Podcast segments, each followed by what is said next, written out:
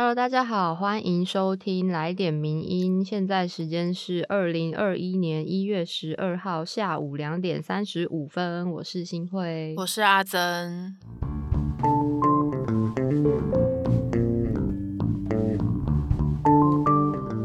我前几天在看那个 Apple Podcast 的留言的时候，就看到一个很有趣的。留言就是他回应了之前，不知道大家记不记得新会有一集在分享说他那天早上鼻子很不通，然后就吃了一个芥末饭团，然后就通了。对，结果 就发生很有缘分的事情。对，有一位听友来留 Apple Podcast 留言给我们说，他在同一天也吃了瓦萨比玉饭团。哎，他还跟我们分享他的一个，这应该是他的什么，就是吃的小 paper 吧。他说他会把海苔撕成小片，弄成琼酸板茶泡饭，很好吃哟。听起来蛮疗愈的。但那个茶要从哪里来啊？哎，对，哎，所以他早上会再买一杯茶，然后把他的御饭团丢进那杯 茶里面，是这样吗？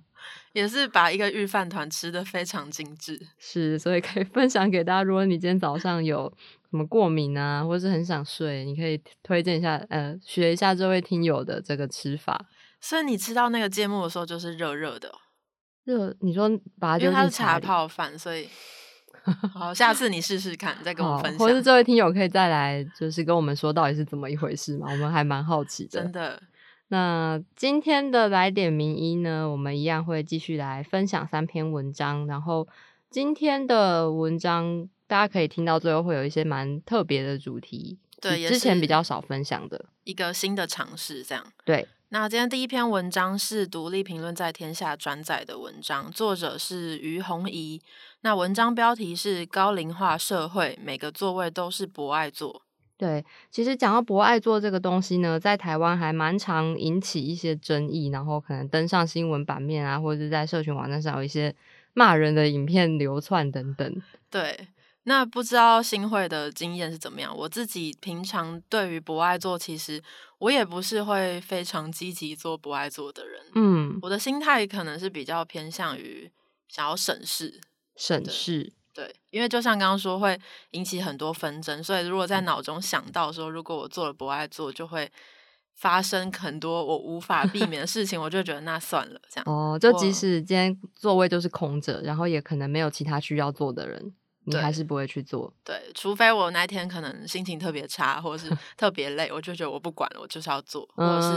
人真的很多多到就是已经挤爆了，但是那边就是有一个座位的时候，我也会去做这样。嗯，我好像也是差不多这样，或是会想说，如果我今天做了，然后等一下有一位看起来有需要的人上车，那我要让座给他。但他可能也会很客气的说：“哦，不用，不用，不用，不用。”对，那我就会站在那边很尴尬，不知道那那要坐回去还是要怎样？对对对对对，所以就会跟阿珍一样，会想说啊，不如就省一事，不要做好了。嗯，但这一篇文章的作者他曾经有遇到，就是他坐在博爱座上，但是被一位中年男子教训说：“你怎么可以坐博爱座？”这样子的经验。对，那作者就跟他说：“如果我遇到有需要的人，我就会让座啊。”然后结果那个男生就回应说：“你坐在上面，谁还敢坐旁边的不爱坐空位呢？”虽然我是不太懂他的意思，但作者回应他说：“就算我坐在一般座位，也会让位给比我更需要的人。”嗯，就是作者他在这篇文章提出来的论点是，他觉得博爱座的设置是对的，只是现在的形式还有大众的观念有一点有一些需要改变的地方。怎么说呢？就是从它的设计理念来说的话，博爱座不应该是要带给乘坐者那种心理压力或者是一种身份识别的。嗯，对，所以它反而不应该。特别凸显出博爱座和一般座位的差异，而是只要用譬如说图文标示啊，写上它是博爱座这种方式就可以了。然后也可以避免大众太关注这个座位，然后以及关注坐在上面的人到底所谓的应不应该坐在上面，或是你符不符合那个身份。因为比如说在高铁的话，高铁的博爱座就是只有在那个头顶的地方会有一块方巾写说博爱座。那像高雄捷运的话，是在博爱座上方有图文标示，他认为这些都是比较恰当的做法。嗯，不过相反来说，最近也有部分的公车安装了让座铃，不知道大家有没有按过？就是它是一个让有需求的民众可以按的一个铃，然后公车听到这个铃的时候，它就会广播提醒其他乘客要让座。但是作者觉得说，这种做法反而会很容易造成有座位需求的人的心理压力。对啊，好像有点难，就是按下去，然后让全车都知道说我现在需要一个位置哦，然后全车就会看着你走向那个座位。对，好像也是不一定是比较好的方法。嗯，那作者觉得，另外除了设计之外啊，正确观念的宣导也是很重要的，因为他觉得早期的宣导方式是以老弱妇孺为对象来提醒大家看到这些人要让座，但这很容易会让大众觉得这些使用者的身份才是能坐在博爱座上的人。那如果你不是这些人，你坐在上面就。可能就不符合这个资格，所以就会诞生一些他说的正义魔人啦。嗯，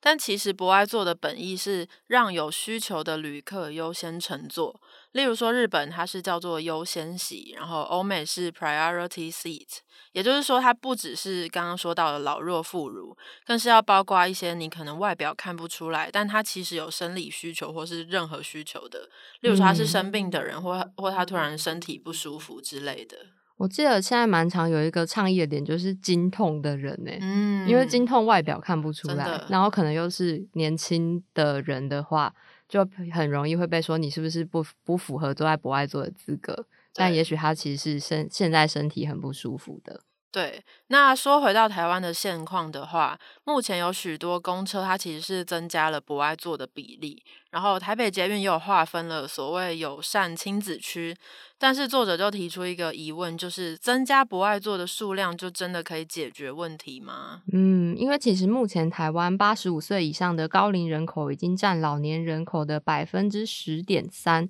所以预估我们会在二零二五年就迈入超高龄社会。那再这样下去，是不是要一直增加博爱座，增加到每个座位都要是博爱座了这样吗？所以可能作者觉得那个观念宣导，然后告诉大家博爱做的本意，然后回到初衷，还是一个比较长远的做法。这样，嗯，因为他说，像是台北捷运现在会透过广告或是广播呼吁说，博爱座人人可做，但请记得让给需要的人，就应该会比你是硬体上一直增加座位还来的观念宣导会来的更有效率一点。或者是也可以参考一些其他国家的做法，例如说日本他们一些大众交通工具的标示是除了画上老弱妇孺的那个图示之外，它也会加上生病的人的图示，就是提醒大众说哦，不只是外表，就是有很多人他的有需求是看不出来的。嗯。就提醒要注意一些有隐性需求这样子的乘客。那他认为，只要旅客有了正确的观念，就不会在车厢极度拥挤的情况下还让博爱坐空着，也不会质疑或批判那些外观看不出来有需求的旅客，也更不会坐在一般座位而不起身礼让给更有需要的旅客了。嗯，所以看完这篇文章，我又是再重新的检视一下自己平常的，嗯，就是因为平常还是刚刚有说是比较不会主动去做，不爱做，但觉得如果这样继续下去的话，好像事情不会有所改善。对，就好像你还是被那个老弱妇孺这个东西困住的感觉。所以心不是心动吧？心动马上 行动，就是从今天开始，还是可以试试看改变自己的观念，然后看看可不可以带来什么样的新的社会上的改变。对，说不定听友现在在听的时候，刚好就是在通勤路上，对，你就可以观察一下你的车厢，对，看要不要去坐一下看看，或者起身让座给需要的人。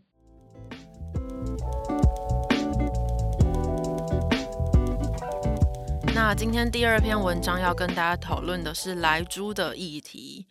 这篇文章呢是思想坦克的转载文，然后作者是胡博彦。文章标题是“莱猪开放进口后，食品安全的标准能否因地制宜？”对，相信各位听友也都知道，因为最近在立法院通过莱猪的行政命令之后，中央跟地方，然后国民党跟民进党之间的争论有在持续的延烧当中。对，那在讨论之前呢，先帮大家补一下脉络，就是从今年的一月一号开始呢，台湾会开始开放含有莱克多巴胺的美国猪肉进口。那莱克多巴胺其实是一种乙型受体素，也就是我们平常俗称的瘦肉精的一种。嗯，然后这一次呢，它是会针对肝肾的部位的来剂残留容许值是零点零四的 ppm，那其他的部位呢，则是零点零一 ppm。那在知道这个莱猪要开放进口的消息之后，其实各个地方政府就开始订定或是修订地方自治条例，试图将莱猪抵挡在自己的城门之外。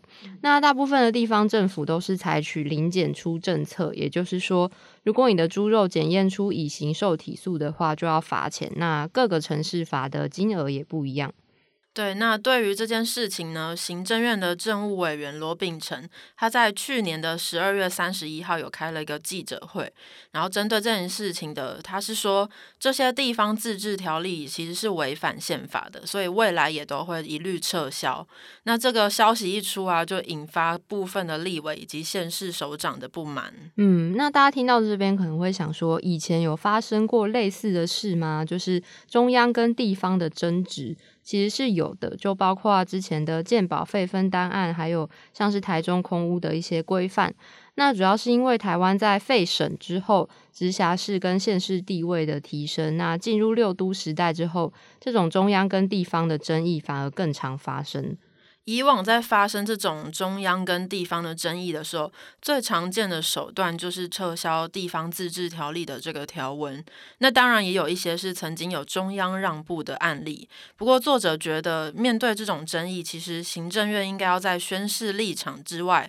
还是要跟各县市进行一些沟通，然后让这个宪政争议的风险可以降到最小。那这些地方的自治事项是在哪里规定呢？就除了宪法之外，主要就是地方制度法。但是因为目前宪法的规定其实比较旧，就是它的规范的中央跟地方其实是中央跟省的规定，就跟目前台湾的行政区划分的状况是有点差距的。对，就是省已经是已经废省了，然后现在是一个六都跟县市更大的状况。那另外呢，自治条例也是可以定罚则的，不过项目和额度是有限的，罚还上限就是十万元，而且是必须要经过中央核定的。那如果你是没有罚则的规定的话，就是一发布立即生效。那这时候如果中央认为你还是违法的话，要怎么办呢？中央还是可以宣告无效的。对，所以以这次来租的状况来看，就假设今天地方制定的来租规定是罚则，中央可以不核定。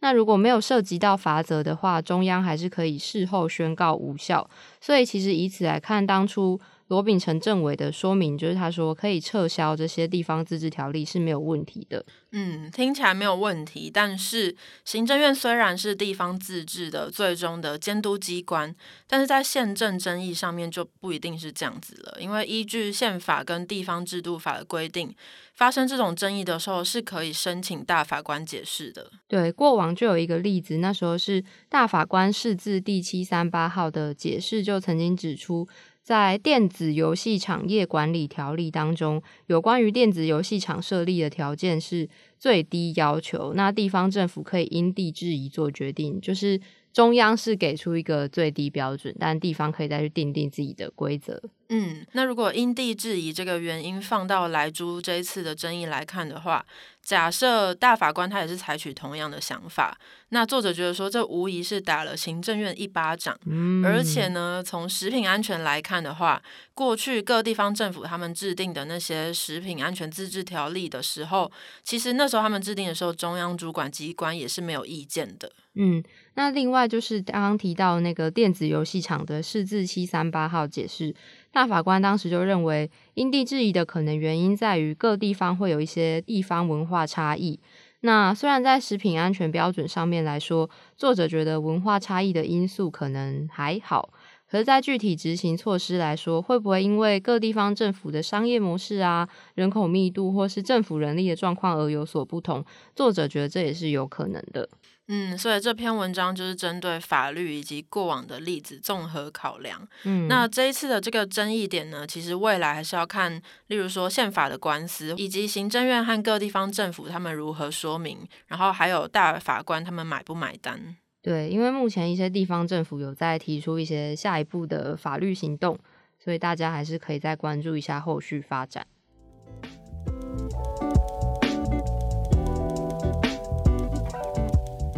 今天的第三篇文章呢，要跟大家分享一个比较特别的，它比较不是时事，但其实也是我们呃网站上面会有很多比较深度的文章，然后这次想要趁这次机会，就是跟大家分享一下。对，这应该是作者有做过非常多考据之后才能写出来的很重磅的一篇文，是我们的作者李正亮他所写一九三六柏林奥运的认同冲击，那有分成上下篇，今天要介绍的是上篇，叫做首位参与奥运的台湾人张新贤。对，那张新贤呢？他是在一九三二年跟一九三六年的时候。两度参加了奥运赛事，那他在那阵子所记述的回忆录跟日记，还有一些书信呢，在去年的十二月出版了。那这本书叫做《我的体育生活》，也就是补足了一些台湾运动史上面的空白。嗯，因为在战前的几届奥运当中，最受到讨论的应该是一九三六年的柏林奥运，也就是这篇文章的主题。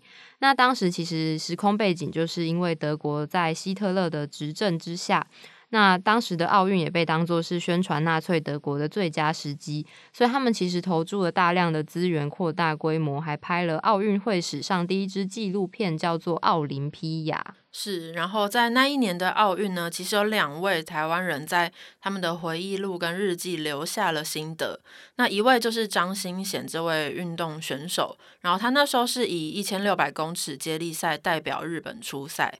那另外一位见证历史的是一位台湾医师，叫做吴新荣。那他虽然没有亲亲临现场，不过他也在台南的电影院看了刚刚说到的那部纪录片的其中一部，叫做《民族的祭典》，然后也留下了他的心得。嗯，那今天要介绍这篇文章，就是透过他们的文字记录，看见当时一九三零年代还在日治时期接受现代化教育的时代缩影，以及。那一代台湾人跟祖国之间历史情怀的拉扯，还有身份认同。对，那张新贤呢？要从他一九三零年四月的事情开始。他在那时候呢，从台中商业学校毕业，然后在远远东运动会的台湾预赛里面，三级跳跳出了十四点四九公尺的好成绩。哇，对，真的蛮厉害。但是最后代表台湾去东京参赛的却不是他，而是三个日本选选手。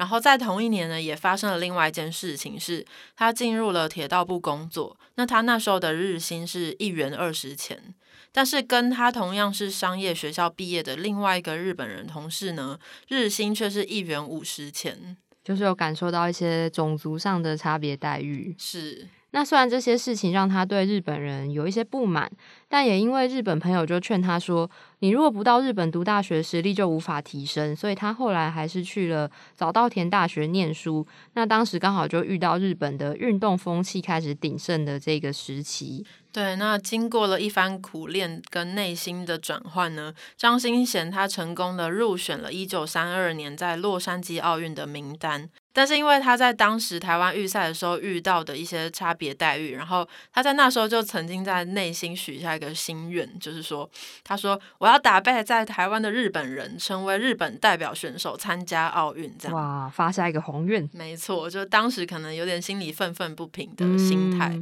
然后，但是他在多年之后，在这一次呢，他终于达到了他的这个愿望。然后那时候呢，参赛的时候，他就有在日记里面写说。在通过幽暗的隧道进到会场的瞬间的心情，是我一辈子都无法忘记的。当然，那是一股炽热燃烧的爱国心。我只要抬眼看到在四处挥舞的日之顽旗，就不禁热泪盈眶。所以，就是他过去可能对日本的日本政策下台湾人的处境有一些不满的地方，但在他成为奥运代表，然后看到满场的那个日本的国旗的时候，就觉得啊。我还是有一份爱国之心在燃烧的，这样是。而且他在一九三六年的柏林奥运的时候，也可以看到另外一种他的这个爱国心的展现。嗯，就是他在日记里面写下了，也写下了他的心情。他说：“日本选手的精神与气势跟各国选手不同，他们基于爱国心参加竞赛，可说是心怀祖国，为了国家而上场比赛，非常认真利落，看了让人觉得痛快。”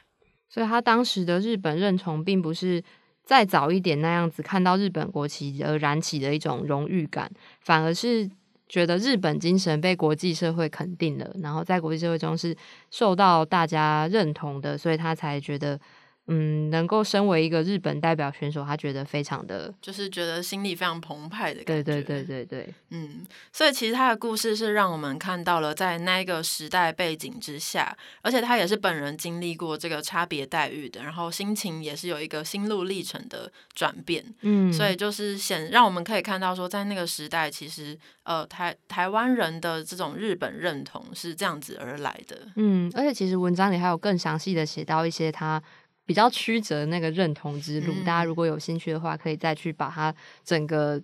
那个经历看一遍。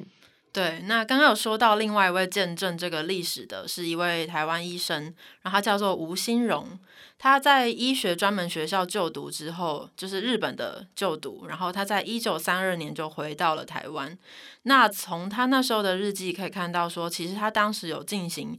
对于他自己跟日本之间的关系有进行一些剖析，然后可以看到说他当时对祖国中国仍有一点点的那种同情、同情以及历史上的那种连带情绪。对，但是他也同样会经历到这种认同上的转变，因为这些历史情感很快的就在当时日本的政治宣传电影，也就是国策片的观看中消逝了。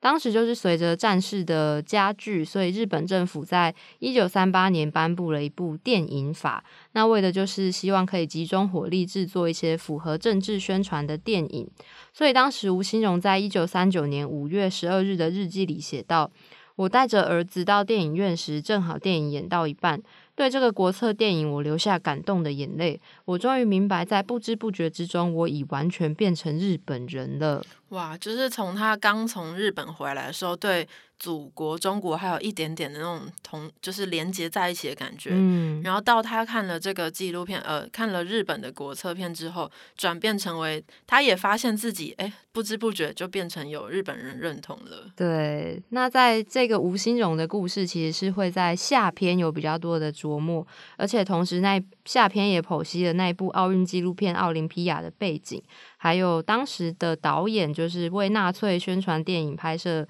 很多部片的兰尼莱芬斯坦，那从中就可以看到电影意识形态的传播力量之强大，以及他们是如何发挥作用的。而且就是进而影响了像我们这次可以看到的吴兴荣这样子，他原本对于祖国还有认同的人，然后是如何在这样的过程当中转化成一种爱日本国的情怀。下篇作者还有提到，就是这位导演兰尼莱芬斯坦，他最重要的两部宣传纳粹政权的作品，就是《意志的胜利》跟《奥林匹亚》，那两部其实也都是法西斯美学的经典代表。